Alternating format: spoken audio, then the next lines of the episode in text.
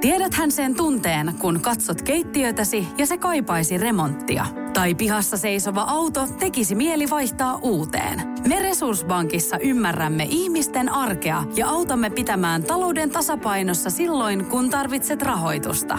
Nyt jo yli 6 miljoonaa pohjoismaista resursasiakasta luottaa meihin. Tutustu sinäkin ja hae lainaa. Resurssbank.fi Radio 957. Tampere Podcast. Antti Granlund ja Mika Lintu. Poikkeuksellisen hyvää helmikuuta 2022. Mika, mitä sulle kuuluu? Minä tiedän. Miten niin et tiedä?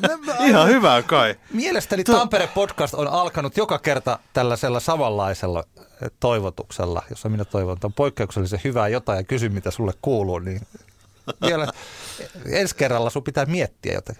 Kun menee, Joo, menee, täytyy. miten menee, mitä jätkä, mitä äijä? Mitäs tässä? Miten menee?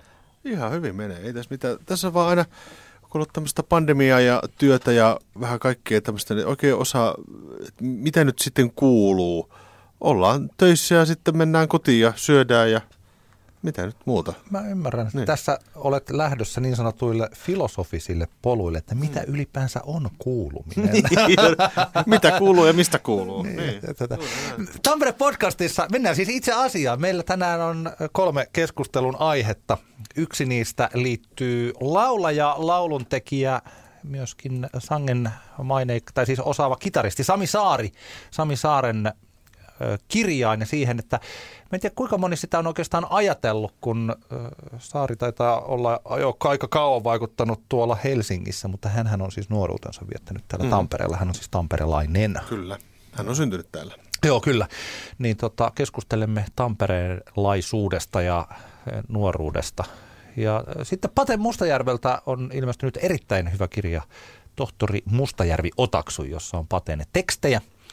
Ja mitenkä tällainen duunaritaustainen hitsari onkin pystynyt kirjoittamaan niin paljon kansakunnan eh, alitajuntaan syöpyneitä tekstejä. Ja paljon sellaisiakin biisejä, joista ei ole tullut niin suuria hittejä, mutta jotka on kuitenkin ihan oikeasti tosi hienoja mm. tekstejä. Patellaan esimerkiksi niin Repeelissu ja Kuuma kesä ja tota, eh, vaikka hullut koirat, siis tällaisia hienoja paten, paten tekstejä, mutta me mietiskelemme tätä ja Pate myös äänessä. Mutta me aloitetaan museokeskusasioilla. Kyllä, Vapriikki avasi ovensa tästä on jo tätä äänittäessäni viikko aikaa, kun ovet aukenivat ja Vapriikkihan oli kiinni parisen kuukautta tässä vuodenvaihteessa. Toki kaikki muutkin museot olivat kiinni johtuen tästä Minkä pandemiasta. takia? Oli just. No niin, niin just. Ajattelin juuri se- selittää tämä asia, mutta pandemiatilanteet, Joo, rajoitukset ja bla bla Joo, bla. joo. Mutta siis tuo aika käytettiin hyväksi siten, että siellä tehtiin uudistusta ja erityisesti ala-aulassa nämä uudistukset näkyvät. Ja tästä seuraavaksi kertoo Tähtitalvikki Poikajärvi. Radio 957. No meillä on uudistettu nyt toi äh, Vaprikin sisääntuloaula ja lippukassa ja sitten toi ravintolan tiski ja ravintolan kahvila-alue. Että ne on saanut nyt aikamoisen muutoksen, että uskon kyllä, että kaikki tänne saapuvat huomaa eron. Niin Vaprikkihan täytti 25 vuotta tuossa marraskuussa ja esimerkiksi tuo meidän ravintolatila oli ihan alkuperäisessä asussaan, että kyllähän niin kuin ravintoloiden kahvilatiskit on muuttunut todella paljon 25 vuodessa ja nyt se sitten vastaa niin kuin paremmin tämän päivän tarpeita. Mutta samalla haluttiin tehdä tästä viihtyisämpi, koska toi meidän ala-aula, eh, se ei ollut ehkä ihan sellainen kuin mitä me täällä Vaprikissa ajateltiin, että sen pitäisi olla, että se kertoisi vähän siitä, että millaisia näyttelyitäkin täällä sitten on, kun siellä lippukassalle saapuu. Että se on nyt selkeästi vähän semmoinen kauniimpi, viihdyttävämpi, kutsuvampi. Tämä näyttää tosi hyvältä nyt. Eli tänään kun avataan ovet, niin meillä avautuu vuoden luontokuvat näyttely tuolla toisen kerroksen galleriassa. Se on meillä joka vuosi täällä Vaprikissa ja se on hyvin suosittu näyttely. Monet ihmiset harrastaa luontokuvausta ja tykkää tulla katsoa näitä teoksia. Ja sen lisäksi meillä avautuu kaksi pienempää näyttelyä. Tuolla Pelimuseon studiossa on semmoinen näyttely kuin suomalaisen pelijournalismin mikrokivikausi. Se kertoo pelitoimittajan työn muutoksista. Ja Postimuseo avaa kahvikortilla pienoisnäyttelyn. Radio 957.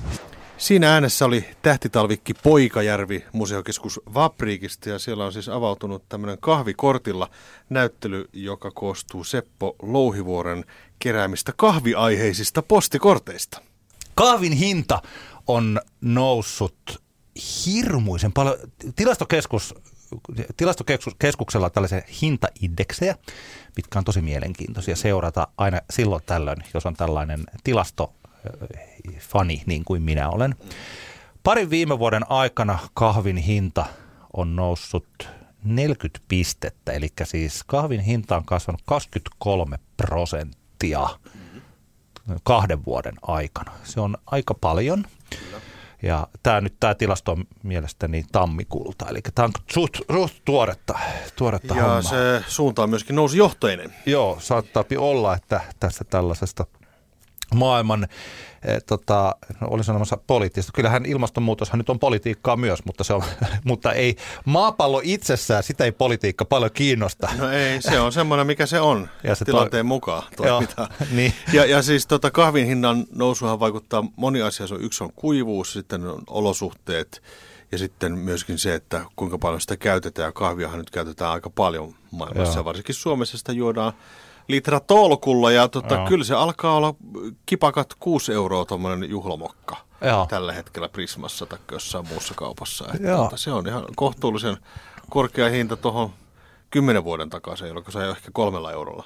Joo, se on niin tuplaantunut hinnat. Puhumattakaan sitten tällaisista kolme kahvipakettia johonkin niin. tiettyyn hintaan tarjouksista, jotka tuntuu, että Mutta on... todennäköisesti suunta on vielä semmoinen, että se ei sitä hirveästi alas tule nyt ainakaan näille näkymiin. Jotenka, pitäisikö mennä keksiä joku korvike kahville? No siis, siis tätä mä juuri mietin, että siis koska nythän on hirveä määrä erilaisia Beyond Meat lihan mm. korvikkeita, mitkä on, no, aika monia niistä on tosi hyviä. Mä luulen, että jossain vaiheessa päästään jo irti siitä, että jokin ruoka on tekolihaa, vaan se ruokahan, vaikka falafel pullat, nehän on siis yksistään monella tavalla parempia kuin joku toinen mm. liha vaikka mm. mun mielestä siis siinä rinnalla. Että mä oon hyvin paljon enemmän ruvennut syömään kaikkia tollasia, että jotenkin sellainen ajatus, että sillä korvataan lihaa, niin tuntuu jotenkin tyhmältä. Että joo, mä, joo, mä oon ihan samaa mieltä. Kyllä se hyvä kasvisruoka on paljon parempaa kuin sitä yritetään tehdä jotain muuta. Niin, niin juuri, juuri niin. mutta sama, mutta niin kahville oikeastaan siis tarvitsisi ajatus, että okei, kahvin tilalla voi juoda vaikka lasin kylmää vettä. Tätä ei tarkoita. Kaikki kahvinjuojat, kaikki, jotka niin. ei juo kahvia, niin sanoo, että voithan se juoda vaikka sitten kylmä. Jotka juo kahvia, jotka tietää vaikka se ensimmäiset aamukahvit, tai vaikka iltapäivällä ottaa sen pikkupaussi. Mm. Että kuinka niin kuin hyvä, että jos joka, ne kahvinjuojat tietää, että se on paljon enemmän kuin se pelkkä kahvi. Mutta mä olisin valmis kyllä kokeilemaan jotakin muutakin juotavaa, joka olisi vaikka halvempaa. Mm. Osa, osa ihmisistä saattaa motivoida se raha. Osa saattaa motivoida se ilmastonmuutosasia ja ympäristökysymykset ja osa saattaa niin kuin mitä tahansa. Mutta että Mistä sellaisen, sä, se, siis mitä se korvike oli, mitä sota-aikaa vedettiin? No sota-aikana se vähän ainekset vähän vaihteli, mutta siis 40-luvulla siis Suomessa myytiin kahvin korviketta, se oli nimeltään siis korvike, ja se tehtiin rukista, ohrasta, lantusta ja voikukan juuresta, se eka äh. versio. Sitten myöhemmin tuli sitten eli siinä oli osittain kahvia mukana. Mutta ah. sitten myöhemmin tuli semmoinen vastike, jossa ei ollut kahvia siis niin kuin ollenkaan, koska Jaa. kahvi oli yksinkertaisesti loppu. Ja siinä taas oli sokerijuurikasta ja sikuria ja sitten jonkin verran viljatuotteita. Onko tota jossain, mitä pääsis maistaa? Siis teke... On. Mä, mä tiedän, siis Suomesta saa, nyt tota, olen unohtanut, että mistä, mutta siis semmoinen verkkokauppa myy tällaisia niin kuin vanhan ajan tuotteet, joissa myydään Joo. siis korviketta, että sitä on saatavilla ne Suomesta. Pitäisi tilata kyllä. tänne, pitäisi maistaa, koska, niin. siis, että, siis koska kaiken järjen mukaan, tuollahan nyt pitäisi olla erilaiset elintarvikelaboratoriot täynnä ihmisiä, jotka keksi, yritäisivät keksiä sellaisen juoman, joka on niin kuin kahvi, mutta se ei ole kahvia. Mm, kyllä. Ja kyllä. siinä pitäisi olla tietysti se kofeiini tulee sillä Se kofeiini on tosi tärkeä. Mielestä tällainen kofeiiniton kahvi on... Joo, se, se on, on vähän niin kuin, mä, mä niin kuin, koska... Miten sitä Hei, sanotaan, että talo mä, ilman mä emäntää on kuin pilvinen päivä? Kyllä. niin, Hei, lottamuseo.fi, sieltä Ai, saa. Sieltä, ah, no niin, sieltä, sieltä joo, ihan... pitää tilata sieltä Kyllä. kahvia. Löytyy, joo, joo mutta siis tämä olisi ehdottomasti, koska mun, mä olen niin koukuttunut kahviin tällä hetkellä, että mun olisi hyvin, hyvin vaikea jättää sitä. Kyllä, ja että... tiedätkö, mun tota, lapseni kysyi yksi päivä, 11, anteeksi 13-vuotias, herranen aika nyt jo, niin. kysyi multa yksi päivä tässä, että, tota, että isä, että kuinka paljon aikuiset tarvitsevat kahvia päivittäin? viidestä kymmenen kuppia. Radio 957. Tampere Podcast. Yksi mielenkiintoisimpia tämän vuoden musiikkikirjoja on Pate Mustajärven Tohtori Mustajärvi Otaksun kirja. Siinä on Paten 140 tekstiä, sellaisia, joita hän on kirjoittanut Popedalle, osin itselleen. Ja vielä mielenkiintoisempaa kuin nuo tekstit on Paten muistelut siitä, että minkälaisiin tilanteisiin niistä, mistä noi inspiraatiot tuli, minkälaisia ne levyt vaikka oli, missä noi biisit on. Tosi hienoa, mielenkiintoista, vaikka omistaisi Popedan ilkeästi kiittää historiikin tai vaikka tämän Pate Ikurista kirjan, niin tämä tuo ihan omanlaisensa uuden näkökulman Pate Mustajärven tapaa ajatella ja myös Popedan historiaa. Vahva suositus tuolle.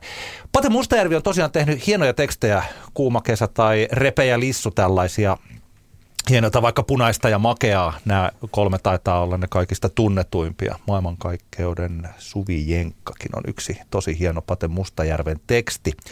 Ja se on perin mielenkiintoista siinä mielessä, että Pate on kuitenkin ihan duunaritaustalta näitä tekstejä ruvennut kirjoittaa, mutta nuorempana hän on kuitenkin lukenut erittäin paljon. Näin Pate 957 haastattelussa muisteli lukemisiaan. Radio 957. Aa, se, se oli siis, ja varsinkin silloin varhaistajana, niin, niin äh, yhdessä kohtaa lähti, lähti aika, aika lailla lapasesta sillä että kun oli tosiaan tämä, tämä Piksi ja Junnu, eli mun sisko ja hänen miehensä, niin, niin niillä, kun ne tuli tuonne meidän sukutilalle Mustajärvelle, missä siihen aikaan kaikki kesälomat, siellä oli, meillä on iso suku. Joo. Niin tota, siellä, oli, siellä oli jengiä, saat, heinäkuussa siellä saattoi olla 40 ihmistä. Ja, tollain, niin, niin tota, ja, ja sitten siellä päätalon vintissä niin oli, oli sitten tämä Junnu ja Piksin kolo, missä oli niiden sängyt ja, ja, ja tota, tavarat, niin siellä oli niitä kirjoja paljon. Niin äh, kyllä mä esimerkiksi tämmöinen tota, romaani kuin Oon tarina, no. niin tota, kyllä mä vähän liian nuorena sen luin.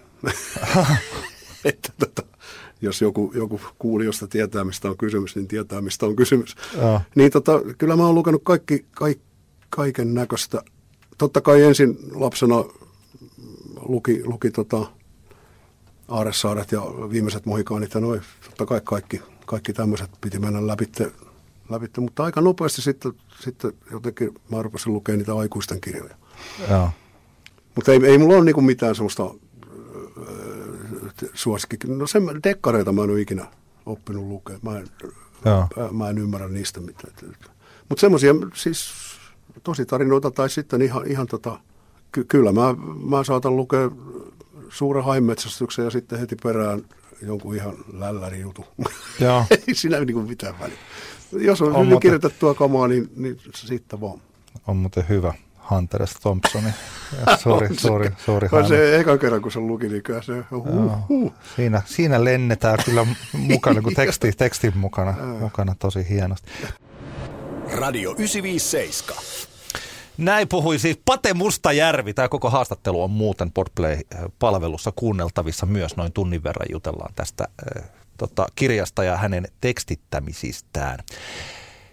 Mika Lintu, uskotko, että tämän tyylistä kirjoittajaa, jolla ei ole oikein koulutusta eikä mitään muutakaan, niin voisi tulla nyt vuonna 2022? Miksipä ei, vaikka tosin lukeminen lasten ja nuorten keskuudessahan on vähentynyt aika paljon. Ja toisaalta sitten tämmöinen lahjakkuus, mikä Patellakin on, ja tämmöinen sanaseppoilu, vaatii kyllä sitä, että täytyy oikeasti lukea. Mä nimittäin tuossa yksi päivä katoin ihan huvikseni äh, likekustannuksen äh, niin kuin, tuota nettisivuilta, että, että mit, miten lähetetään käsikirjoituksia siis oh. tonne ja tota, ohjeena oli se, että suurin piirtein ensimmäinen ohje siinä oli, että lue. Lue paljon, lue kaikenlaista kirjallisuutta. Ja toinen äh, ohje kirjailijalle oli, oli se, että elä. lue ja elä. Ja musta Pate näissä teksteissähän kuuluu juuri nämä kaksi asiaa, mikä tekee hänestä juuri semmoista. Hän, hän on lukenut paljon erilaista kirjallisuutta. Hän tuossa avaskin vaikka minkä näköistä juttua. On, on Aaressaari-romaania ja lehtiä ja erottisia novelleja, niin siis ka- ka- kaikkea tämmöistä näin. Ja sitten, että hän on elänyt sitä elämää. Hän on elänyt sitä työläiselämää. Hän on ollut tuo Ikurissa ja ollut Tampereen kaduilla ja kaikkea semmoista. Ja sitten kun tämmöinen korkeakulttuuri ja tamperelaisuus ja ikuri ja mustamakkara ja kaikki bensan katku laitetaan yhteen, niin siitähän syntyy popeda. Ei, ei se synny pelkästään elämällä, mutta se Aika lukeminen. On muuten hyvä, hyvä analyysi. Mika Lintu, mielestäni yksi parhaita Popeda-analyysejä, että mistä sieltä tulee, koska se on jännä homma. Tuossa samassa haastattelussa. Pate sanoi siitä, että okei, että sitä puhutaan vähän tällaisena niin kuin rapparibändinä, ja sitten kun ajattelee vaikka joku, jotain eppuja, niin tietää heidän tota, taustaansa, kun sukutaustaansa on Martti Syrjä, että siitä ei tarvi hirveän kauaa, kauaksi sinne niin kuin mennä näissä sukulaisuussuhteissa, että tietää, että minkälaisessa kirjallisessa ilmapiirissä nämä on elänyt. Mutta että se on niin hauska huomio, että tuolla on paljon koulutettua porukkaa Popedassa ja siis jopa mm. joku opettajia ja siis kaikkia tällaisia, että ei se nyt niin sellainen duunari niin kuin bändi on ollut. Ja se, mikä on mielenkiintoista, siis tämä, mistä puhuttiin joskus viime vuoden puolella, kun oli, tuli tämä tota, Suomi, Suoma, Suomen punk-rockista kertova kirja, siis Suomi Punk, sen kirjan, kirjan nimi, Kimmo Miettinen kirjoittanut, niin siellä oli hyvä huomio siitä 70-luvun lopusta, että vaikka periaatteessa oltiin kapinallisia ja uutta verta ja kaikki, niin aika iso osa siitä jengistä, joka silloin näitä punk-bändejä perusti, nimenomaan siis 70-luvun lopulla, mm. niin nehän olivat siis keskiluokan, keskiluokkaan kuuluvien lapsia mm. yleensä, joilla oli jonkinlaista siis tällaista siis taustaa. Ja heillä oli esimerkiksi niin rahaa niihin soittimiin ja mahdollisuus johonkin mm. treenikämppään. Ja siis tällaisen, että, mm. että siellä saattoi olla paljon sellaista porukkaa 70-luvun lopulla, että kyllä siellä varmaan oltaisiin mielellään sähkökitaraa soitettu ja rumpuja, mutta kun ei ollut, ei ollut rahaa eikä ole, ei pystynyt hankkimaan. Siis että se oli, se, siinä oli tietty tällainen että helposti se rock and roll ajatus, mitä meillä on, että ne on tosiaan tällaisia katujen kasvattajia, niin okei, ehkä ne ovat olleet, niin kuin sä tuossa sanoit, että ehkä, siis he ovat myös eläneet sitä elämää, mm. mutta siellä on ollut aika vankka tausta, sellainen kirjallinen. Ja mä mietin siis sitä, että, että mitenköhän se tässä nykyisessä maailmassa, että onko se tällainen yhteys, onko se jotenkin poikki, koska meillähän on, me olen, meidän puolisomme ovat opettajia. Minullahan on vielä äiti opettaja, puoliso äiti opettaja, puoliso isäkin vielä, vielä oli, oli tuolla siis tällainen, oli pelkästään kuin opettajien ympäröimänä tässä siis tota, aika liki oli, ettei itsestäkin tullut, tullut opettaja. Tulikin tyhjän naureja. mutta siis, niin, mutta kun te tietää, että miten vaikka tällaiset ysiluokkalaiset pojat, jotkut, niin ne on heidän kirjallinen osaamisensa on niin heikko, että siellä on neljäsosa sellaisia, että he ovat vaikeuksissa uutistekstin mm. ymmärtämisessä. Kyllä. Ja, tällaista, ja, si, ja sellainen porukka, että paitsi se on tietysti eri asia, että semmoista jengiä on myös hieman helpompi johtaa harhaan tai ottaa niin kuin karismaattiset johtajat pystyvät nappasemaan kiinni tuollaisista ihmisistä. Mutta lisäksi jos pitäisi heidän kirjoittaa, mä oon pari kertaa tätä Hullut koirat, siis Pate Mustajärven teksti, tätä siteerannut ja siteeraan nytkin, koska siis mun mielestä siis vähän reilu parikymppinen hitsaaja, että minkälainen poljento tässä on tässä biisissä. Ihan vain näin luettuna. No se Popeda hullut koirat, se lähtee näin, että huohottaa hullut koirat, huohottaa aivottomat, kiljuvat kuutamossa, karjuvat kapakoissa, laukkaavat hullut koirat, ei niitä ammu kukaan, ja lasten kaalit sekoo, ne ryntää lauman mukaan – Tämä on ihan mieletöntä. Mm. Tämä, mm. Siis että vaikka ajattelee, minkälainen mielikuva tästä tulee. Että mm. tuolla jossain, ta, niin kuin, totta kai me tiedetään, että ne hullut koirat on tietyllä tavalla se, se popeda, niin kuin se, on, se on se jengi. Mm. Ja lasten kaalit sekoon, ne ryntää lauman mukaan. Mutta miten tässä on siis tosiasiassa niin kuin Kirsi Kunnasmaista poljentoa. Kyllä, ja sellaista, niin kuin, että tässä niin kuin hengästyy, kun tätä kuuntelee pelkästään tässä tekstissä. Joo. No Pate Mustajärvi, joka tämän, jota mietittiin varmaan vuosikymmenet, että se on se Pate, joka siellä on, niin kuin, mm. tuolla Pate riekku, niin, riekku ja on se rokki, niin. rokkikukko ja, niin. Ja vähän välillä otetaan kuppia ja välillä siis tällainen, niin minkälainen kirjallinen lahjakkuus se on? Mm. Ja se johtuu just tuosta, mitä sä sanoit, että tota, mitä se Jörkka Donner sanoi, että lukeminen kannattaa. Tiedäthän sen tunteen, kun katsot keittiötäsi ja se kaipaisi remonttia. Tai pihassa seisova auto tekisi mieli vaihtaa uuteen. Me Resurssbankissa ymmärrämme ihmisten arkea ja autamme pitämään talouden tasapainossa silloin, kun tarvitset rahoitusta. Nyt jo yli 6 miljoonaa pohjoismaista resursasiakasta luottaa meihin. Tutustu sinäkin ja hae lainaa. Resurssbank.fi Aina. Radio 957. Tampere Podcast. Suomi Soulin kingi Sami Saari yhdistetään Helsinkiin ja jotenkin tämmöinen hipsteri imago häneltä tulee hyvin helposti, mutta moni ei muistakaan, että hän on itse asiassa tamperelainen kaveri. Hän on kirjoittanut muistelmateoksen nimeltään Ainutkertainen Sami Saari ja tässä seuraavaksi Sami Saari kertoo tämän kirjan kautta, mitä muistoja hänelle päällimmäisenä tuli Tampereesta. Radio 957. mennään ton, myös tuon kirjan kautta, niin siellä on aika pitkät pätkät lähtee heti siitä, kun mä olen syntynyt keskussairaalassa ja sitten Raholassa pienenä poikana ja sitten muutettiin Kirjavaisen kadulle Ruotulaan ja Messukylä yhteiskoulua ja kaiken karvasta juttua ja sitten treenikämppää ja Kalevan, öö, mikä se oli lukio, se on nykyään Kalevan yhteiskoulun alakerrassa treenattiin. Si- siinä on hyvin paljon niin kuin Tamperetta siinä, varsinkin sitten alkupätkässä, mutta sitten kun mä muutin tänne Helsinkiin pääkaupunkiin 85, 86, Sirkessalo Vainaan kanssa, niin tota noin, äh, alettiin niin kuin vallottaa sitten, ei maailmaa, mutta Suomeen. Niin, niin tota, mutta juu, Tampereesta on niin kuin tosi paljon muistoja ja hyviäkin, hyviä nimenomaan etupäässä. Musta löytyy jotain sellaisia valokuvia, että mä jo äh, soittelen kynillä isän äh, tota noin, niin konjakkipullo äh, tota, laatikoihin ja viinipullo jo, joihinkin ja kattiloihin. Ja siis mä oon ollut jo vasta neljä tai jotain. Seitsemänvuotiaana mut laitettiin Pirkanpojat kuoroon. Mä olin vähän levoton kaveri, siellä oli kolme kertaa viikossa harjoituksia, niin äiti tiesi, että poika on ainakin jossain paikassa pari-kolme tuntia. Eikä niin kuin revi verhoja kotona tai jotain muuta. Ja Pirkan poissa mä tapasin muun muassa Kostelo Hautamäen ja Miikka Peltomaa ja tämmöisiä tyyppejä, joista sitten on myöhemmin kasvanut kaikenlaisia ö, omanlaisia oman tien kulkijoita, mutta se oli helkkari hauskaa aikaa. Silloin ruvettiin myös perustelemaan jo bändejä siellä Pirkan poikien kesäleireillä ja kaikkea tämmöistä, että on se ollut mun elämässä sitten nähtävästi aina. Radio 957. Siinä äänessä siis Soul-kuningas Sami Saari, jolta on tulossa uutta musiikkiakin tässä itse asiassa lähiaikoina. Mutta tuota, tämä kirjahan tuli tässä alkuvuonna jo markkinoille ja eikö se vähän ole näin, että tuota, mitenkin se sanonta menekään, että mies voi lähteä Tampereesta, mutta Tampere ei lähde miestä.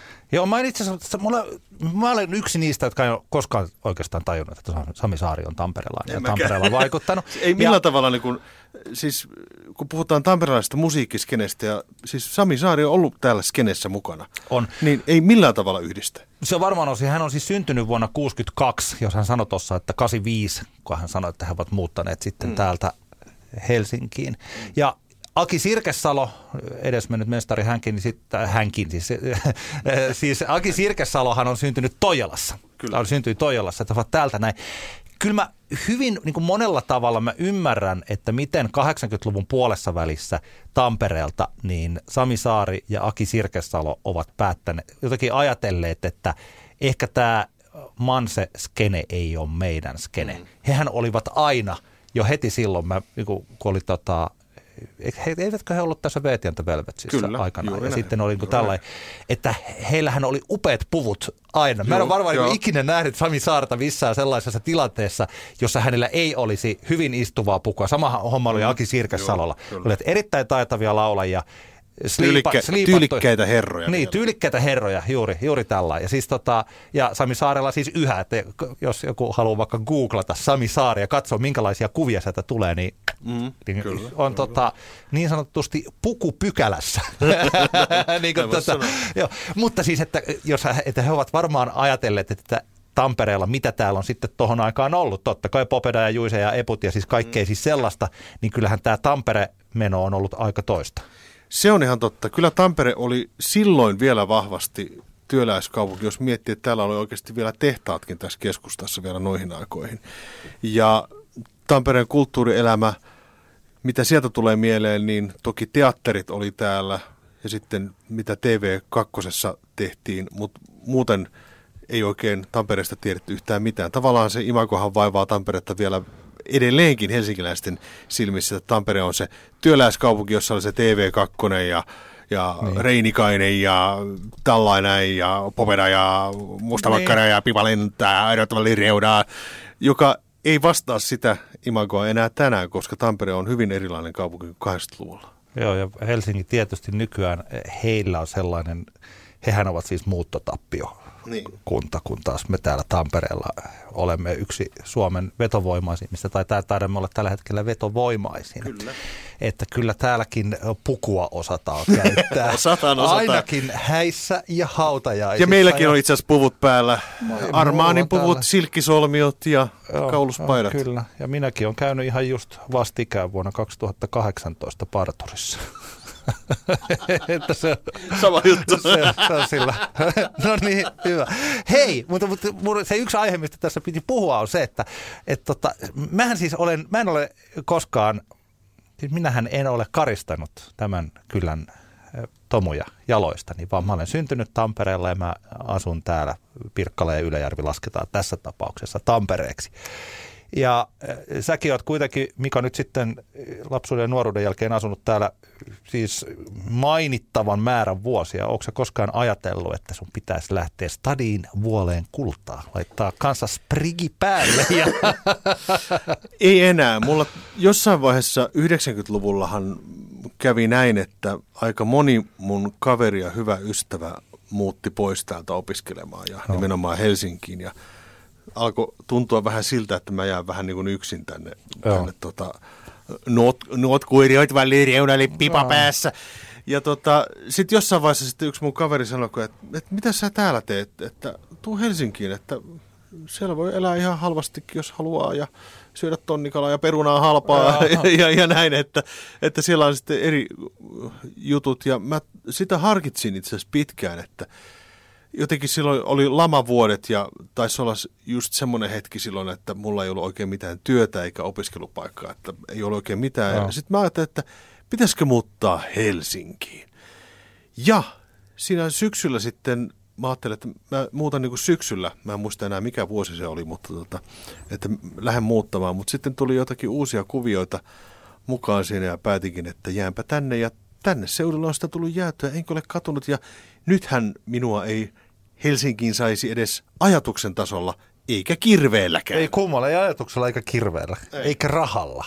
Ei, no. rahalla. No, raha, jos hinnasta sovitaan. Se voi, se voisi olla sillä.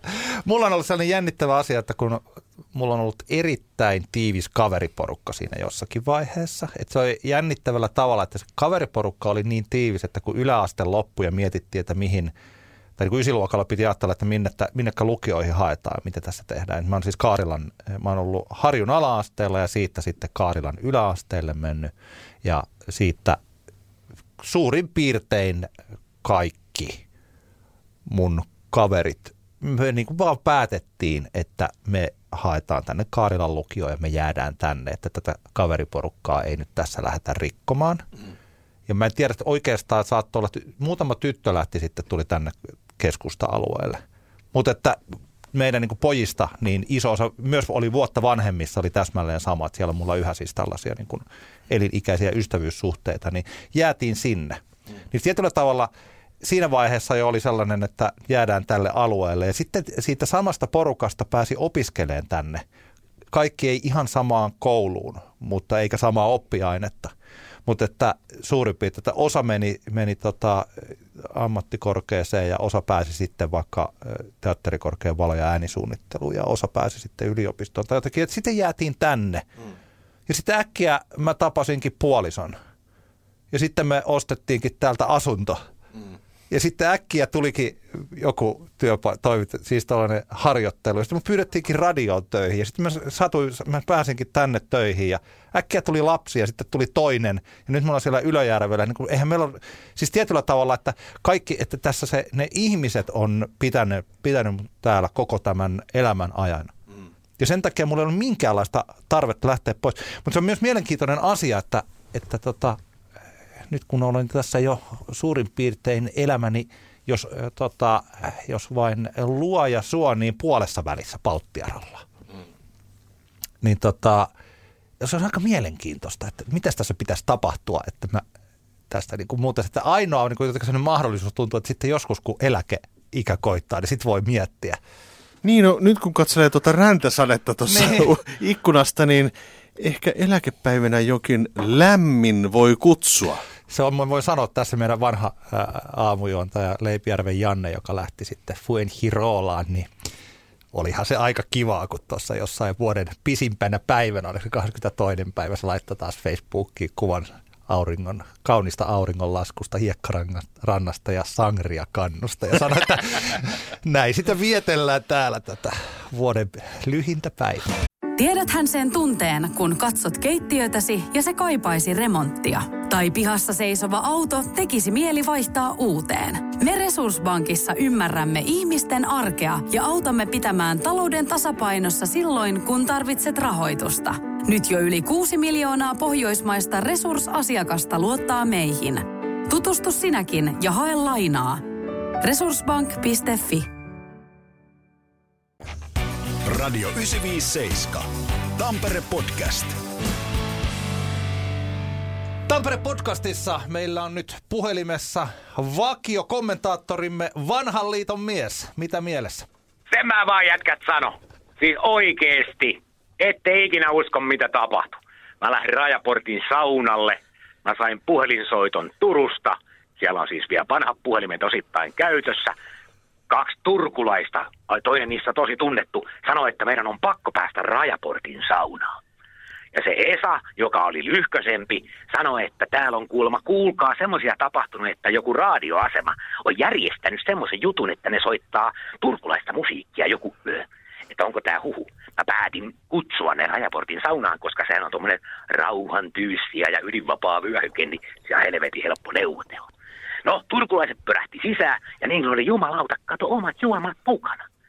Niin e, e, mä sanoin, että täällä ei saa kittaa niin kuin omia juomia ollenkaan, niin mä menin sinne aidan taakse sitten niin kuin ottaa pienet leililliset. Mutta ne oli sitä mieltä, että on ainoa paikka, missä voi kuulla turkulaista musiikkia edes kerran vuodessa, on jumalauta Tampere. Onhan se hienoa, että me voidaan auttaa vanhaa vihollista. Ja ajatelkaa, me luettiin sitä leilistä sitten kittailee vähän matkaa enempää poispäin, niin mä kysyin siltä Esalta, se tunnetaan muuten Turussa nimellä Ressu, mä kysyin siltä, että kun täällä kaikki käyttää vihtaa, niin miksi et sä käytä, etteikö sä uskalla, onko sä semmoinen niin kuin nössöpersi? Ei, Esa sanoi, että kato, kun hän on artisti, niin hänellä on yksi sellainen kappale, jossa sitä lauletaan, että hän ei käytä vihtaa, koska niin moni tulee vastaan. no joo, se on nyt semmoista juttua noiden turkulaisten kanssa, mutta mä juotin niille, kuulkaa, vanhaa legendaarista holipompelia. Holipompelihan on tämmöinen aikamoinen tärpätti, joka tehdään vähän niin kuin jävistä. Mutta jos ottaa holipompelia, ja ette ikinä usko, kumpikat turkulainen ei puhunut kahden jälkeen pätkääkään TPSstä, funikulaarista, saati Aurajoen likasuurista. Se on ihmeellinen taikajuoma, oikeasti. Holipompelihan on nerokas keksintö sinänsä, koska täällähän on tavallaan jo 1800-luvulla ollut viina äh, ränniä tuossa Tammerkosken rannassa, josta on sitten iloa nautittu ja järjestetty raittiusmarssi perään. Mäkin menin sinne raittiusmarssille mukaan aikoinaan, mutta huomasin, että siellä ei ollut tarjoilua ollenkaan, niin mä jätin menemättä. Tosi hyvä juttu. Mutta siinänsä, mä tuli mieleen myös se, että Näsijärven siinä Mustalahden satamassa oli aikoinaan legendaarinen Pyynikin pani. Kyllä. Niin minkä takia nyt pitää Näsijärveen sitten kaataa tonnettain soraa ja kiviä ja kaikkea murskaa? Sen takia, että sinne saadaan rakentaa jotain. Palautetaan se Pyynikin tehdas. Tiedätkö, että 50-luvulla myyhtiin 300 000 pulloa Senegaliin keskiolutta. No to, mitä sä nyt luulet, miten senegalaisin vatta toimii sitten, kun on vehnästä tehtyä juomaa? No hän näiden pötsit sitä kestänyt, lähti ne takaisin. Mutta Keppanan palu, nelosoluen pahu, Horatio Nelson menee taas kanootilla. Kaikki on hyvin. Taas on ilolientä ja paikallisia työpaikkoja syntyy. Unohtakaa se kivikasa sitä Näsijärvestä. Ja sitä paitsi laivapohjassa sitä ei saa hajottaa. Kiitos. Ei muuta kuin kyynikki takaisin Näsijärven osake ollut yhtiö ja kaikki hyvin. Sen mä vaan sanon, että kauan eläköön kaupankäynti ja merenkulku. Aamen! Kiitoksia, kiitoksia, kiitoksia vanhan liiton mies. Kiitos kovasti. Kiitoksia paljon jälleen tästä aivan upeasta näkemyksestä Tampereeseen.